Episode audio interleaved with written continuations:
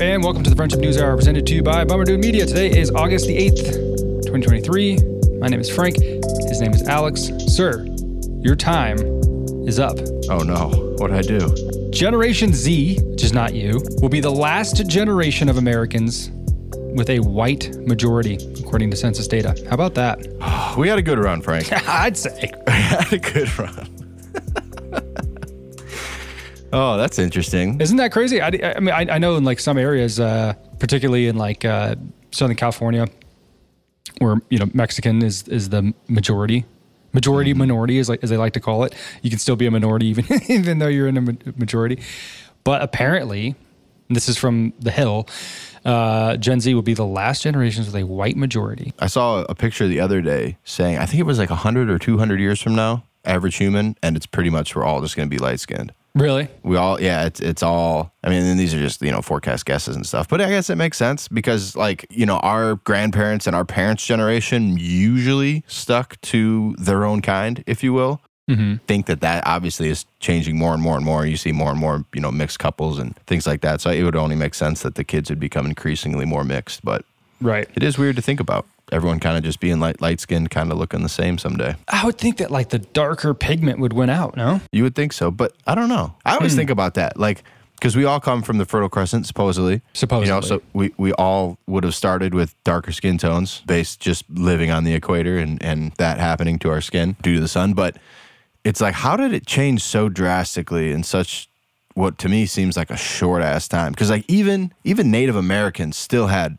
Dark, like a darker skin tone to them, and they lived in in America. It wasn't like you know super. What is it? It's the melanin in the skin that activates from the from the sun, and that's why people have darker skin color. Correct. Right. So I mean that obviously makes sense in in Africa and, and countries close to the equator, but like African Americans still had that hue, but then you go just north of Africa, you know, a thousand, mi- not even a thousand miles up into Europe and stuff, and people are pure white. Pure you white. Know? Like how how did that uh, over time? I, it just doesn't seem like enough time would have passed for that to happen. Right. Yes, you'll have to remind me that we need to do an entire episode and maybe get an anthropologist on here to talk about how the out of Africa theory is almost completely false. Yeah, yeah. I, I man, just thinking of it from there, it's got to be. You can see the ancient Egyptians um, were very light skinned, had blue eyes. Really? Uh, oh, yeah.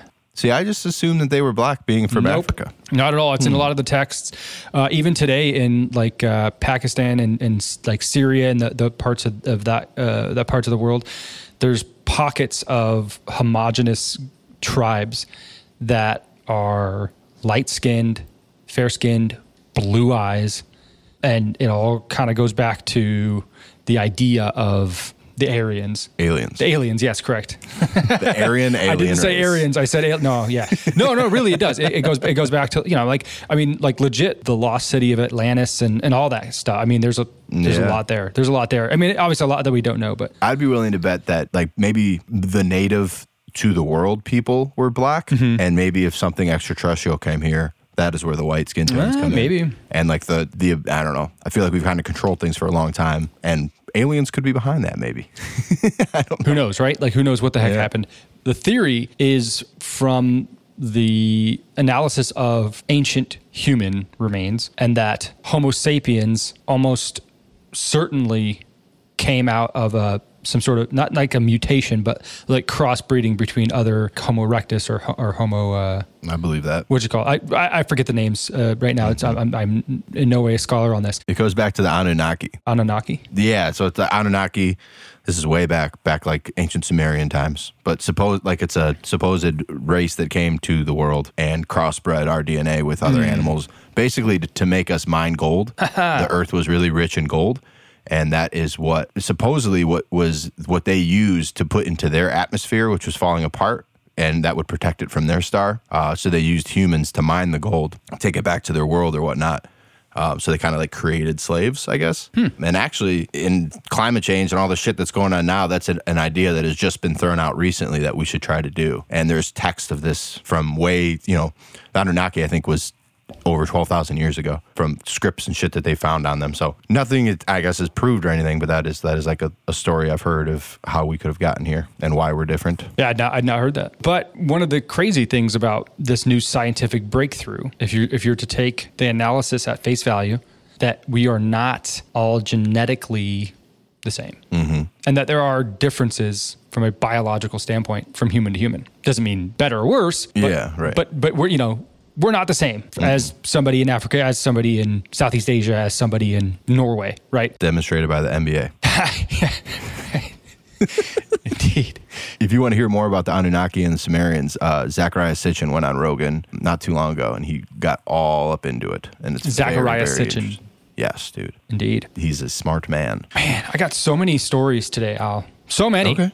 Hit me. This is just the first one. There was a video that was circulating the interwebs uh, from South Africa, and it was a, a leftist South African political party. Was at it looked like a big giant stadium, like a huge rally, and there's thousands of people there. And he started. This guy's name's Julius Malema. He started chanting "Kill the Boer," which refers to white farmers, and the entire crowd just started chanting "Kill the Boer, kill the Boer." right? And uh, people on Twitter saw this and, and were, you know, understandably shocked. they're they're calling for the killing of these people. What is going on? And the New York Times comes out with an article basically saying, "Eh, don't worry about it." Like, yeah, those are the words they're saying, but they don't really mean it. I mean, legit, this is what the article's saying. I'm quoting now directly from this New York Times article. Despite the words, the song should not be taken as a literal call to violence, according to Mr. Malema and veterans of his, and historians of the anti-apartheid struggle. It has been around for decades. One of many battle cries of the anti-apartheid movement that remain a defining feature of the country's political culture. Okay, I'm willing to hear that, but replace "kill the Boer" with flying the Confederate flag. It's like the mm-hmm. exact same thing, Yeah. right? Yeah. It's not hatred; it's heritage, brother. It's just, I mean, they're saying the exact same the thing same here. thing, It's right. exact same thing. I, I could say it's shocking to me that the New York Times would put out this article. The chant was born at a time when Black South Africans were fighting a violent racist regime. And was made popular in the early 1990s by Peter Mokaba, a former youth leader in the African National Congress. Uh, but the Liberation Party has governed South Africa since the beginning of the multiracial democracy nearly 30 years ago, distanced itself from the song in 2012, and the same year expelled Mr. Malema for his incendiary statements. Um, why, like, why do you got to support it? Why do you got to? Why do you got to defend Yeah, that? but I don't know their situation at all, man. Like Africa always, it astounds me how poor of a country it is for how much money they produce, and I- I have to think that, that has to be somehow white people fucking them again. like most of the diamonds in the world come from Africa. Most of the like the lithium, like whatever they use to make lithium batteries, comes from Africa. So like just right there, those are two huge exports, and their country's in shambles. Other than South Africa, where all the white people are. It's weird. It's like, why do these people just keep getting fucked?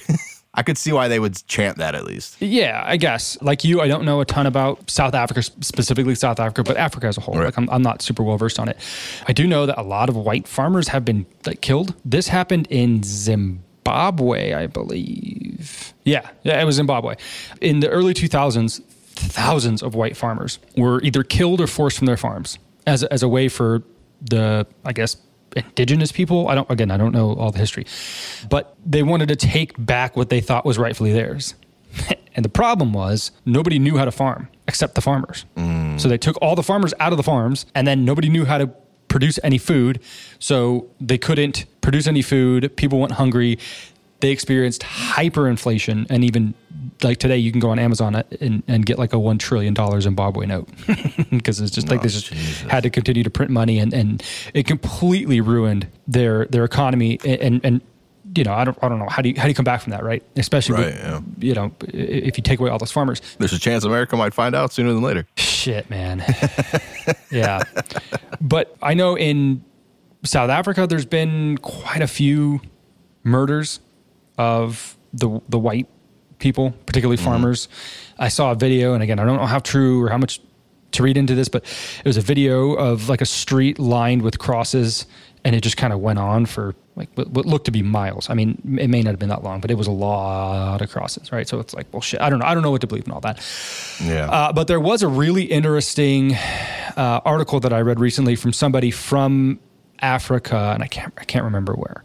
But they basically made the the point that it's communism that destroyed Africa, and that's how you get a lot of these despots in in the Congo and in a lot of places in Africa, because they were sold the dream of communism, which started giant power struggles. And now that's basically all you have is power struggles. And they, they made the point that if democracy were allowed to flourish in africa in the ways that it has in the west it, chances are that africa uh, thrives and that the, the poverty that is seen in Africa is is not nearly as bad as it is. Again, I don't know all of that, but I thought it was interesting, and, and it's funny that you brought that up because I, I, just read this a couple days ago. But anyway, that's South Africa. Shame on the New York Times for writing that article. Shame. I mean, they always kind of lean left, you know, so it would make sense that they would keep that going worldwide. I guess. I know, but it's just so it's just so like uh, like nakedly like you you just tear it down immediately.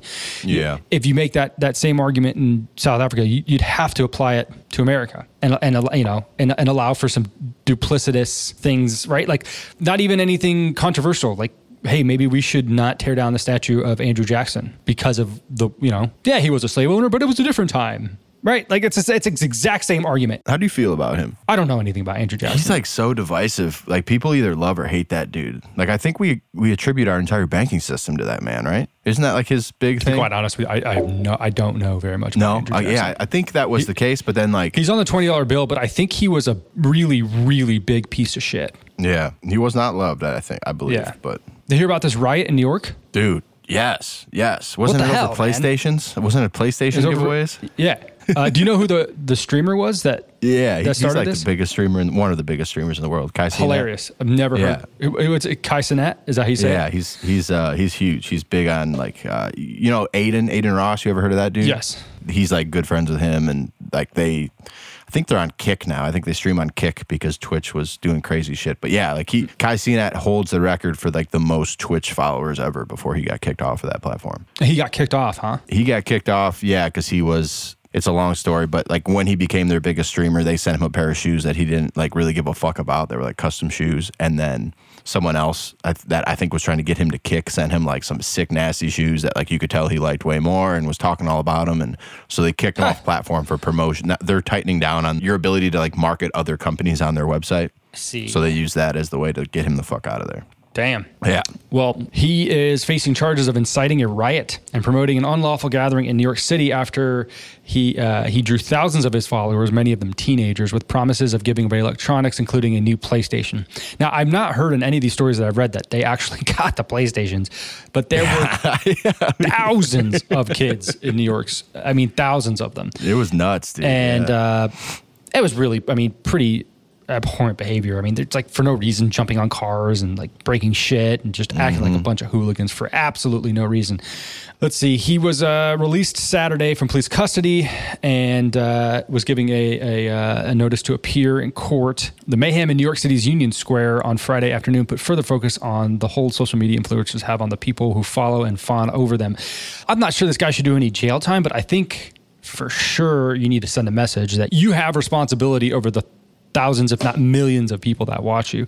And if you're going to do something like that, you got to think it through a little bit, a little bit more, right? It can't, it can't right. end up in a riot in the middle of New York City. Or I'd assume get permits. Like you know the figure you are online and like the impact you have, and when you say, "Hey, come and we're going to give a bunch of shit away," you know what that's going to turn into. Like I'm sure there's ways to get permits in New York if you really want to do that. Like, because that's good for your brand, obviously. Like, if they did this the right way and there was police and it was more structured. You know, it could have, it would have been, you know, a good look and bunch of people, but instead it just turns into what it turned into, and it's like you're gonna.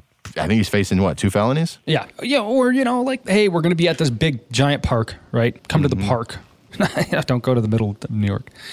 Police arrested 65 people, including 30 juveniles. Several people were injured, including some with bloody faces. At least four people were taken away in ambulances. He probably doesn't feel good about that. I don't know. Maybe he, maybe he's I don't know how old is he? Do you know how he's old he's younger? He's, I don't know his exact age. In his defense, though, I saw several videos of him like like saving 21. 21 yeah yeah i saw several videos of him saving some people for, like from being trampled and and like oh he was there person, yeah oh he was definitely there oh yeah that okay. was like the whole the main big draw i guess like that he was there giving away shit but i did see footage and maybe this is just like put out by his team to make him look better but it was him like doing the best he could to like protect people that were in bad situations due mm. to the, the crazy shit that was going on so at least he tried. Yeah.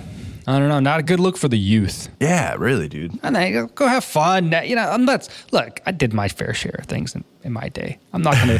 I'm not gonna sit here and like chastise kids for being kids. Go get in some trouble, but like this is ridiculous. You know what I mean? Like, like, what are you doing? Well, now we sound old though, I- and I'm I'm trying to think of an equivalent, or maybe there wasn't even one when we were younger. But like we sound old chastising that, but you're right. Obviously, like that was for a plethora of reasons why that was just heinous. But like I'm trying to think of like something when we were younger in the same vein of craziness that like we would have been like, oh no, dude, we're, it's our right to be out there. We're just having fun. I can't. I would have been in that mob. I, I, I, I probably would have, man, because I didn't give a fuck when I was a kid. I didn't care. Yeah, right. Lock me up. I don't give a shit. Put me in If jail. Linkin Park I- threw like a big free concert in Times Square, we all would have been in that bitch, you know, Right. like going crazy, big giveaway or whatever for a PlayStation 2. Yeah, I, I, I can tell you this though. In in my whole life, I've hated crowds. Never liked crowds. Never liked Yeah. waiting. So I don't know. Maybe I wouldn't have been there, uh, or maybe I'd have just been there to just be there. You know, just to be in the mix. Um, yeah, it's true. Because it is are- exciting. It's a uncomfortable. It's un- I don't know, but I love it at concerts, but I hate it elsewhere. I hate like crowded stores. New York's overwhelming for me. It's fun to go visit, but like I would never live there just because of the sheer uh, mass amount of people. And that, Right. that's what I like in Chicago comparatively. It's like you have the downtown, you know, Mm-hmm. and that's that is what it is. But then you have like I don't want to say burbs, but like all the little boroughs that kind of surround the city, and that's like where people live. But like in New York, it's just that, you know, it's just like buildings and people everywhere all the time alive. City never sleeps. It's just too much. It's It is too, much. It is too much. Uh, speaking of Chicago and mobs, Oh, look at the segues. We're this you're great at those. is Chicago Mayor Brandon Johnson. He seems like a lovely. That's not appropriate. We're not talking about mob actions. I didn't say that. Uh, okay, what I'm. Hold on a second. Okay, respectfully. These large gatherings, these large gatherings, just hold on a second, y'all. I promise you, we have time to talk. It's important that we speak of these dynamics in an appropriate way. This is not to obfuscate what is actually taking place. This was the scene near Roosevelt and Canal Sunday night. Groups looted a convenience store. More than three dozen teenagers were arrested, along with a 12 year old and at least one 20 year old. Store owners say it was the second such incident in that area in just the past few weeks. And today, Mayor Johnson commended Chicago police for the way they handled it. to the best of their ability, I believe that they attempted to engage with our young people with community partners, giving as much warning as they possibly could. And, you know, unfortunately, arrests, you know, were made. It's so soft. You saw that video. I mean, if you're not watching it, the eh, the, the, the video was hundreds. Eh, I, I think the, the total was between three and four hundred youths convening on a 7-Eleven and just completely tearing it to shreds, looting the entire thing, mm-hmm. just fuck like acting like absolute feral animals. And the mayor was so conscious to not use language like mob. He didn't want to use the word mob. It's just like, what does it matter at that point? Call them whatever the fuck you want. Call them sweethearts. I don't care. But like your focus on this language and then also, you know, unfortunately, arrests were made. Unfortunately, arrest all of them. Are you kidding me? Look at what they're doing to the 7 Eleven. Unfortunately, unfortunately, you preside over a city that's r- ridden with crime. I don't think people have much more tolerance for this shit out. I have a lot more examples f- for us later in the show, but speaking about this one specifically, I know that this mayor was elected and that there were a lot of people on the right that warned about him being, you know, left of left, uh, and that he would make Lori Lightfoot look like a vacation compared to his policies. I don't know anything about him. Uh, this is kind of my first introduction to, you know, his policy in, in in the limelight, but this is not a good look, you know. Like, wh- why, why be so soft on it if you know this is a problem that? And I don't know if you heard the the reporters that were that were interjecting, but he was like saying like, you know, these groups, you know, without using that language, these groups, and the one lady in the back was like, they cause destruction, and he was getting pissed because he wouldn't let, but like, call them whatever the Yeah. fuck you want. Who cares? right out of Oxford Languages Dictionary, a large crowd of people, especially one that is disorderly and intent on causing trouble or violence. I, I don't think Check. there's a better word. Yeah, like it's true. I, I know he's trying to like disassociate these young kids and, and you know the shit the kids do from like the idea of like Al Capone, you know, which is, is something that hangs over Chicago a little bit. But that is, I mean, that is what's going on here. Like that's a mob of youth doing crazy shit. Like it, it's got to get shut down. I will say though, I like this guy way more than Lori Lightfoot. One, he's fucking from the area. Lori hmm. Lightfoot was from Ohio and just out of touch. She, she was a failed experiment here in Chicago. This guy, I might not agree with most of like his political shit, but as a politician and whatnot, I, I do like how he carries himself. Like even getting pushback from those reporters, he he was cool, calm, collected, respectful in how he was engaging back with them. There's things I see that I like from this guy, at least compared to his predecessor. But yeah, I mean, trying uh, trying to like cl- clean up the language when it's very obvious what we're looking at is it's a little silly to me. Yeah, I mean, just as a politician, especially as the mayor, you're the figurehead of the city. You, you know, people are going to take their cues from you. It's it seems, and, and this is CBS reporting, right? So we, I didn't see the whole press conference, but in this clip, it seems as though what is most important to him is not necessarily what had happened, but the language surrounding what had happened and you know he he was it would seem distraught that the police had to make arrests and it's like well what what would you have sir Yeah, and also just over this weekend, this is a tweet from uh, Chicago Contrarian, interesting uh, Twitter. Chicago recorded six homicides and another 23 shot this weekend.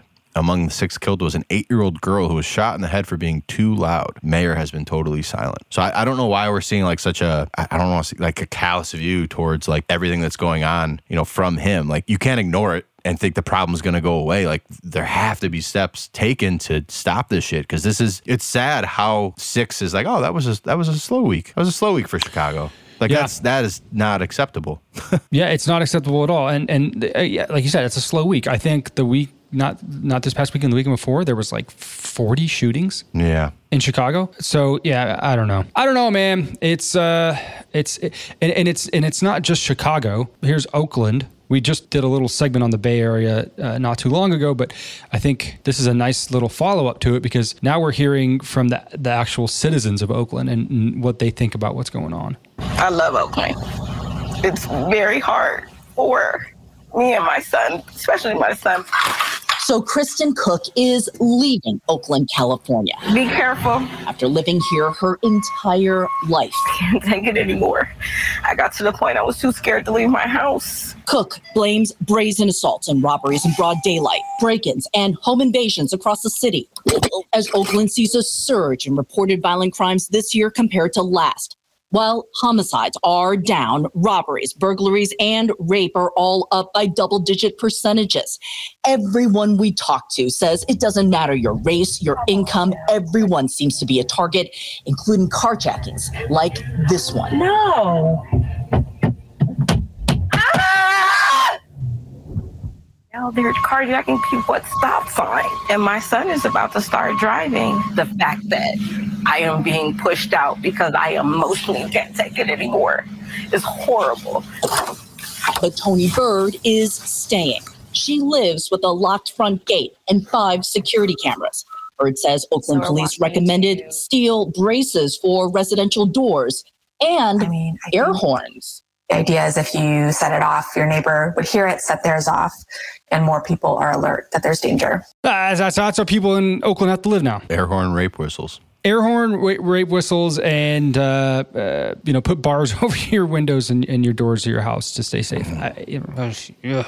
I see that everywhere here, man. I'm sure you do. You go west side, south side of Chicago, uh, you won't find a house that doesn't have gates out front with locks and doors and windows, you know, gated or locked. It's, it's sad, man. It's so It is sad, and it, you know, it used to be that Oakland and actually East Palo Alto, because of zoning and, and the way that they they zoned Palo Alto, was at one point not too long ago the murder capital of the United States. Some of these homes are like in the backyard of Stanford University, which is hilarious. So it used to be that there was pockets of the Bay Area that had terrible crime, and now it's everywhere. This is a, a woman in San Francisco. just getting groceries and I live in San Francisco and I never really feel fully safe. If you live in San Francisco, I'm sure you know what I'm talking about. And I just got groceries. I'm walking out of the store and this guy is walking past me and says, Move, you stupid bitch. And he spits in my face, spits all over my face. And then I say, Excuse me, did you just spit in my face? And he says, Move or I'll rape you. There's also people everywhere and everyone's just walking by because they're like, I can't handle something else in San Francisco. It's always something else. I don't even know why I'm posting this. If you live in San Francisco, do you feel this way all the time? I don't feel safe ever. I literally never feel safe.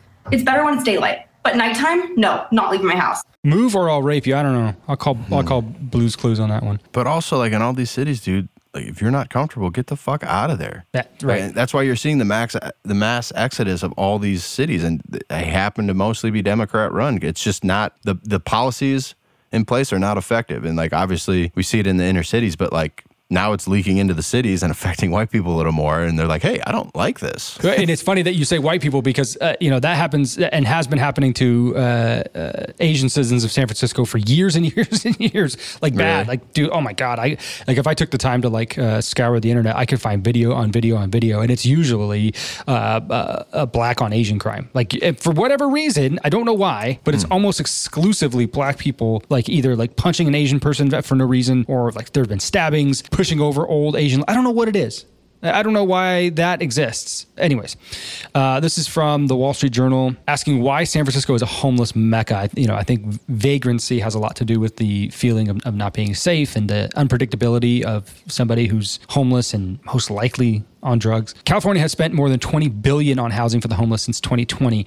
Yet public encampments continue to grow as San Francisco progressives are learning government can build more shelter, but that does not mean the homeless will use them. The city of San Francisco released data last week showing that 55% of homeless individuals rejected shelter when offered. I mean, what have we said on this show, right? Like you can't force somebody to be a participant in their life. You can offer them something, but you have n- there's absolutely no guarantee that they're going to take the help that you're, you're you're trying to give them in the first place. And I think that's like this savior complex that we have that we think we can just give people things and it's like, oh well, if this were me and I were you know I needed a help, I, I would you know I would be able to accept this, right? it's like yeah, th- right. these people don't give a fuck. What are they, they? They obviously just care about getting their next fix. That's the only thing they're they're concerned about, especially if these shelters are are, are not uh, allowing uh, the residents to you know use drugs or have to you know take a drug screening, things like that. I don't give a shit. They were doing just fine on the on the street.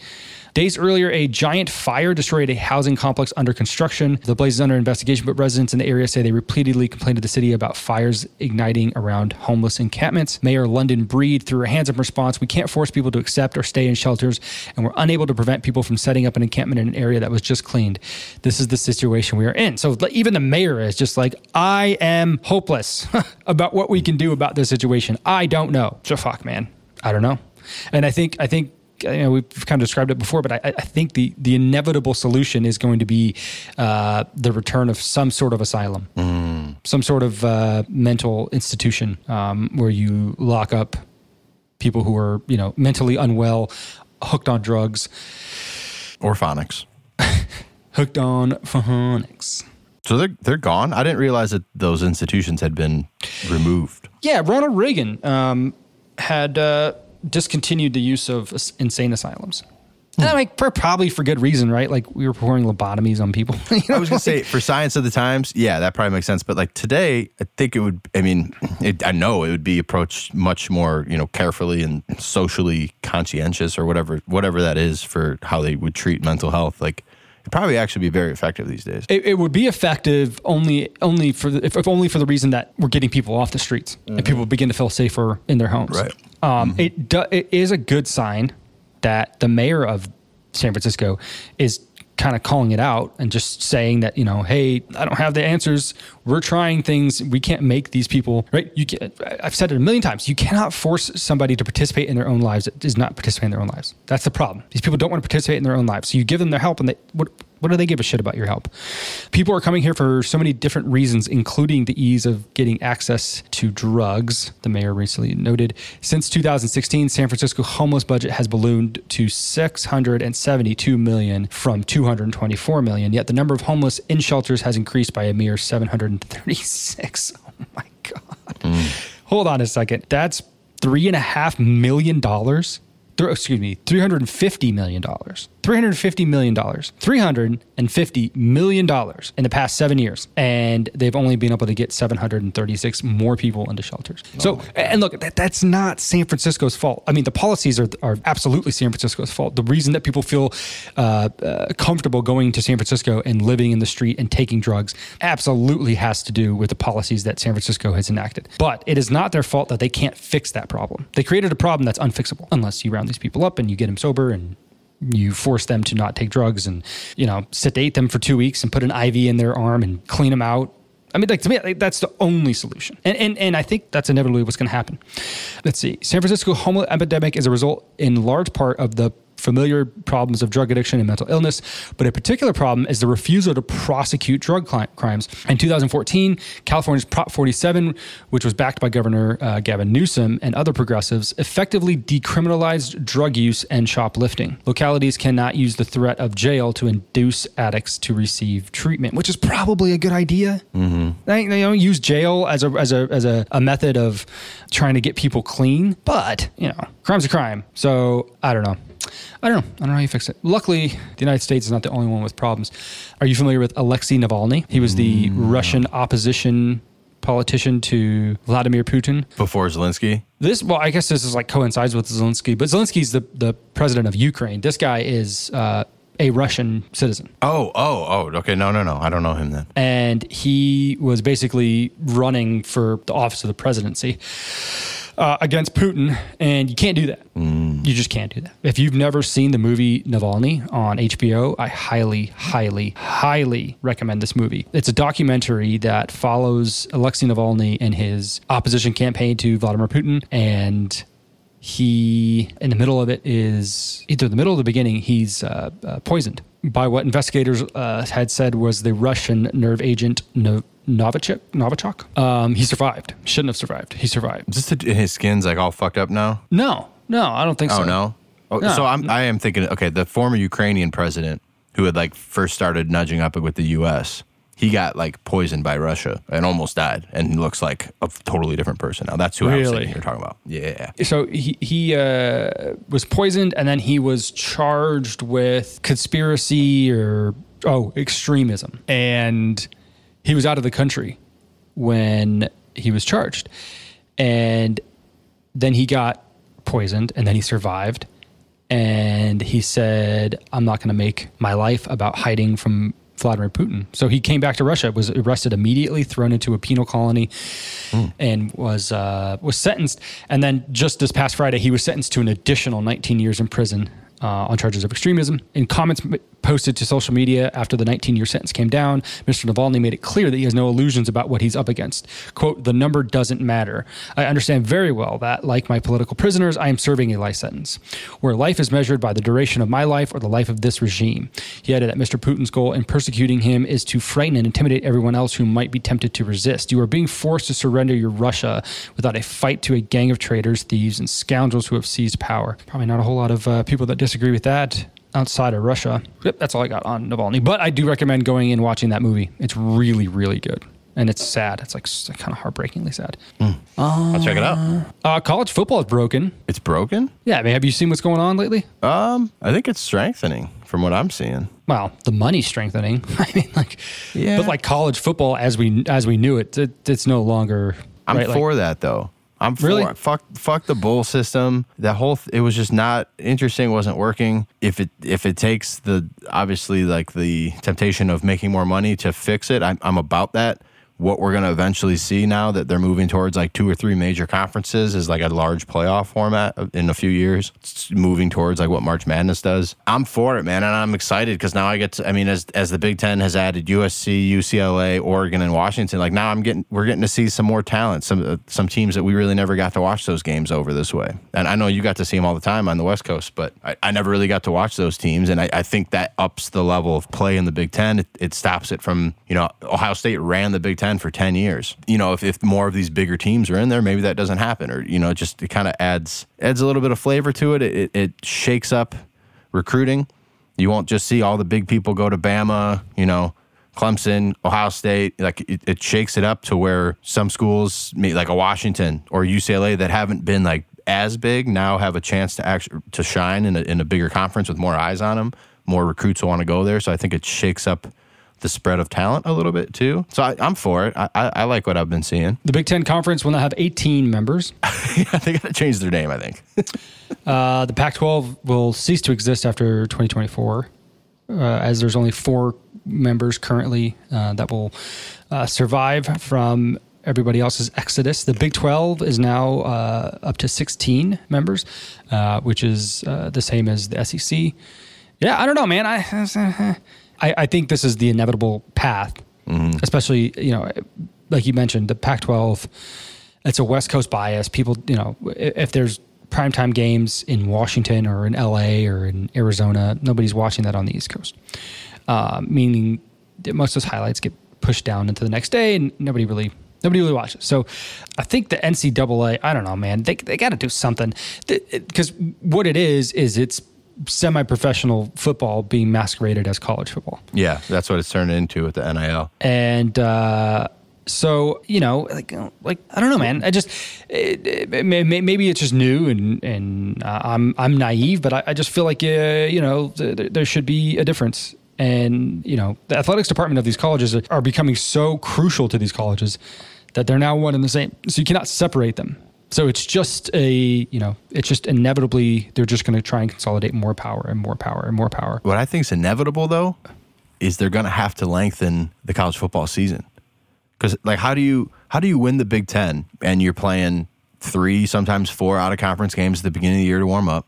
And then you have usually it's been like eight or so games in in the conference. But now even with those eight games you're still not playing 10 of the other teams in the big 10 like so how do you really how do you crown the the like who should go to even to the big 10 championship if you haven't even played half of the entire conference? You know it's a little strange. So I, I, would hope to see maybe at least some of those opening bullshit games that all the teams just like dominate and kind of warm up in go away. Although that sucks for the smaller schools. Like I know mm-hmm. they rely on that for money, but like right. I really I'd like to see more conference play. If, if you're going to have 18 teams in the Big Ten, I, would like to see you play at least you know 14 or 15 of them if, if you're going to go and play for the Big Ten championship. I, I, I don't know how they're going to do that. Like alternate like obviously Ohio State and Michigan will play every year, but then like Michigan only plays Wisconsin every other year, or Minnesota every other year. You know, and, or you know, like how do, how does that how does that work? Like they have to redo divisions completely within the Big Ten for sure. Ha- they'll have to.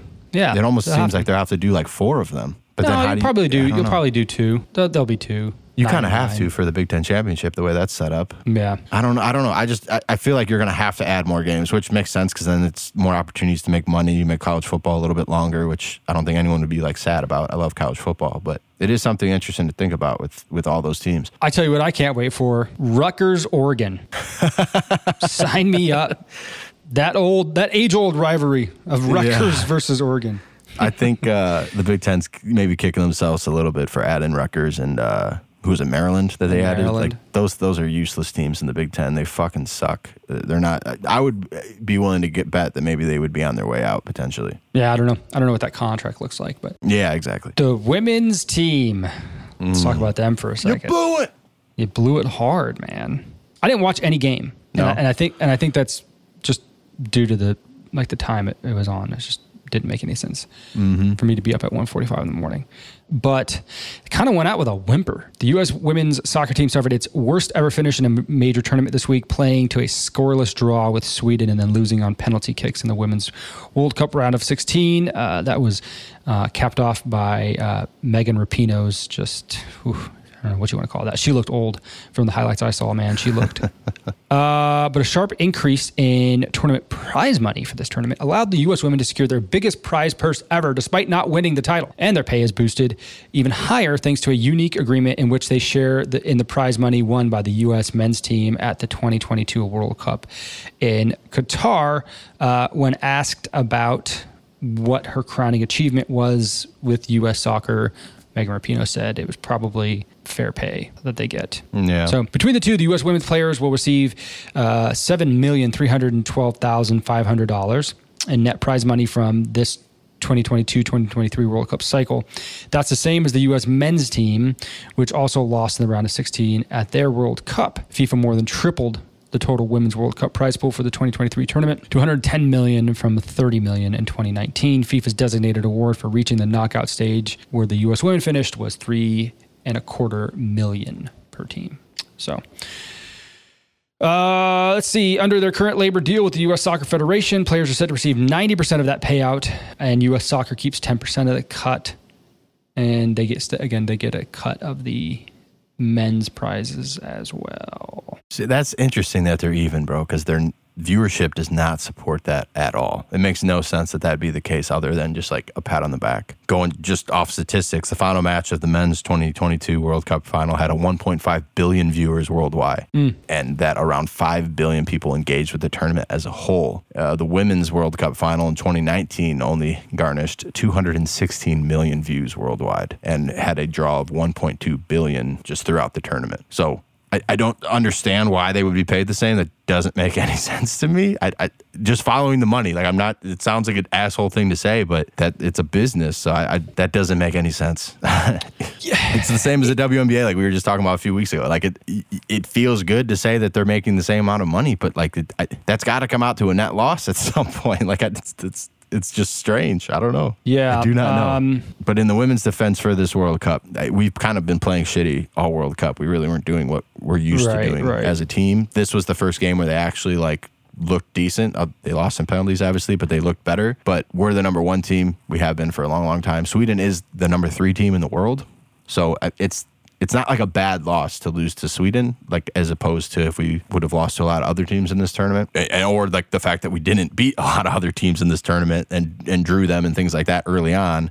That's also why we found ourselves in the position playing Sweden when we did. But Yeah, what's interesting here is that uh, the uh, president of FIFA, Gianni Infantino, has said that soccer's governing body aims to award equal prize money at the men and women's World Cups uh, by the end of the 2027-2028 World Cup cycle. So I mean, like, just like like how do you how if you're a if you earn more, but then that money that you've earned collectively is then siphoned to create equal pay for somebody else who's like theoretically doing something completely different. Like I know you're playing the same game, but it's not the same tournament. Nothing about it is the same other than it's called the World Cup. Everything about it is different. And sponsors, where it's played, who's playing it, how much money it brings in, you know, like all of the things. Mm-hmm. I, that like like short of saying that like women shouldn't get paid as much as men, it seems I'll always have an issue with that argument. That like in order to make pay equal for doing this for doing for playing the same sport,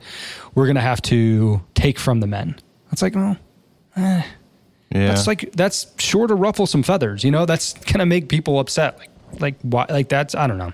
But I do think that it's different looking from the sports world, which is like a business that makes you, you know makes money and and has concrete data as far as sponsors and, and mm-hmm. viewership and all these other things. Then you bring it into the work like a normal workforce. I I do think that like women in in the workforce should there shouldn't be this pay gap that we've always seen. Like, and it, it seems like it's increasingly getting smaller, but like that doesn't make as much sense to me. Only the only thing I'll say is that like the the idea of maternity leave would make that a little bit less because you're going to have months, three plus months of not working and getting paid.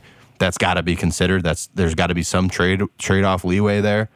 But otherwise, like Well, right, but you know, it most should of be what more equal. most of what is presented to us is not like, hey, this person and this person do the exact same job, and this guy, for having a dick, gets paid 20 cents more an hour than this person. That's not what it mm-hmm. is. It's almost always looked at collectively.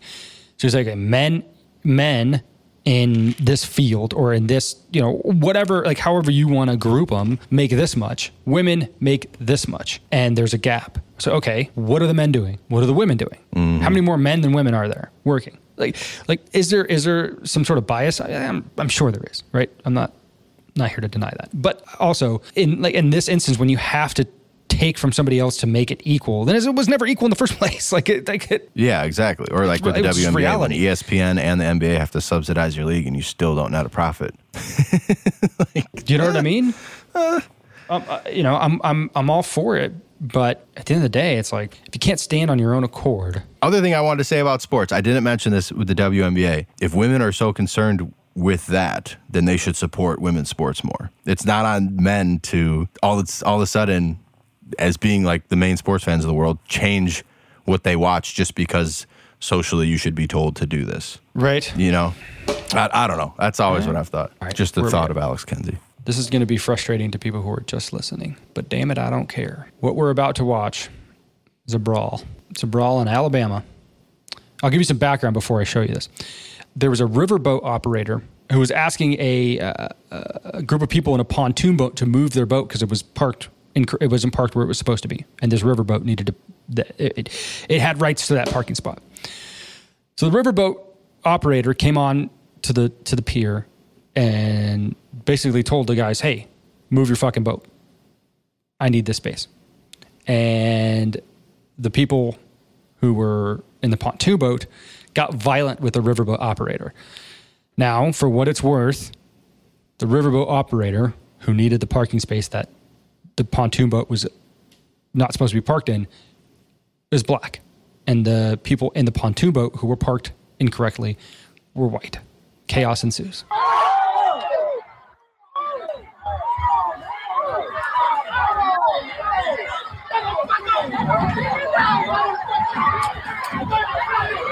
So right now it's just one younger looking white fella and the riverboat operator who looks to be, I don't know, 40s, 50s, heavier set black man. And he's getting jumped right now. Now it's five on one, six on one. All right, here comes a friend to help our friend getting jumped here. Ran down. The best one's about to happen right here. Yes, dude. A dude comes swimming up. Dude. So it looks like it looks like there's a a dock and then maybe about 50 feet of water and then the dock where the brawl is happening. And there's a young gentleman he's swimming that channel to come to this riverboat operator's aid. Defying stereotypes as well, I will mention. Ready to throw down.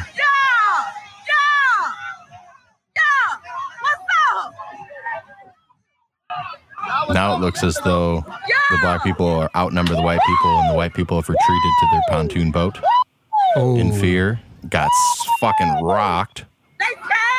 Oh yeah, he's feeling that one.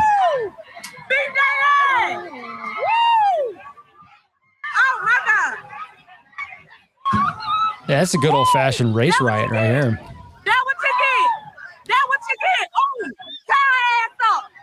That's what they get. That's so true, man. I I agree. Try to jump a black dude. Yeah, there's no there's no point in getting violent with that man who was telling him to move. Oh, someone just got pushed in the water. Get in the water. Uh, and there's it's funny though because there's police and they can't even they're just like standing within the crowd trying to break it up but it's it's like they're just like we're just gonna let this one play out for a sec Here comes my favorite part. the chair? Dude the dude with the chair he fucking, he's going to jail. He got arrested. Did he? yeah dude he, right here if you oh is that okay. It keeps going in, in, in oh. another clip I saw. Right there dude. He bashes that woman in the red woman? with the Oh, chair. my goodness. got a wrist he got a cuffed instantly Yeah, you should probably, you should probably be arrested. I mean, I don't know, like none of that's really great, but uh, once you bring a folding chair and, and like it's not it's not start going dude. WWE style. yeah, that's a weapon. that's a weapon. Yeah, people. there was another there's at the very end of the video too uh this like one of the guys was getting cuffed and there's this black dude and a white woman that were kind of like in each other's face just a little bit and the black guy just kind of nudges her into the cop and the cop turns around and like pushes the white lady like get the fuck away from me! He just kind of set her up. It's, it's pretty funny. Uh, well, yeah, I'll, I'll give you some uh, some facts on it. Um, the brawl appeared to start when a pontoon boat prevented a large larger river boat from docking. When the black riverboat worker objected, he was attacked by a group of white men. The conflict escalated when a group of about six black men from the riverboat confront, confronted the white party. Cheered on by bystanders, they beat the three white men and two women, and at least one of whom who could be seen first striking others by running up and throwing her body into them from behind. At least two of the women jumped or were pushed into the river. A third was beaten over the head with a folding chair. After the arrival of police officers, the brawl subsided and then briefly reignited before police began cuffing the participants black and white. Montgomery's mayor, Steven Reed, said in a statement on Sunday that several people involved in the fighting on Saturday have been detained. Uh, quote, this is an unfortunate incident which should have never occurred. Agreed. In the face of adversity, Aaron selfishly came to the rescue of a fellow colleague, showcasing courage beyond his years. The statement from publicist Makina Lashia read. Yeah, I mean, I look, yeah, you, you'll want to spin that, right? Especially if they're gonna if they're gonna face charges.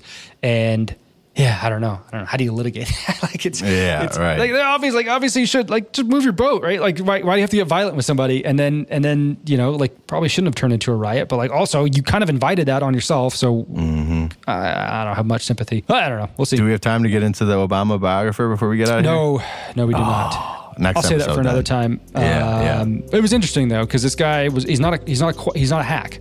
He's like he's a Pulitzer winning uh, biographer, and he had some really interesting things to say about former President Barack Obama. So Maybe next time on the Friendship stay tuned. Hell yeah. Uh, in the meantime, if you guys want to find any of our materials, you can find us on Twitter at FriendshipNH, TikTok, and Instagram at Friendship News Hour. And you can always send us an email to bummerdude.media at gmail.com.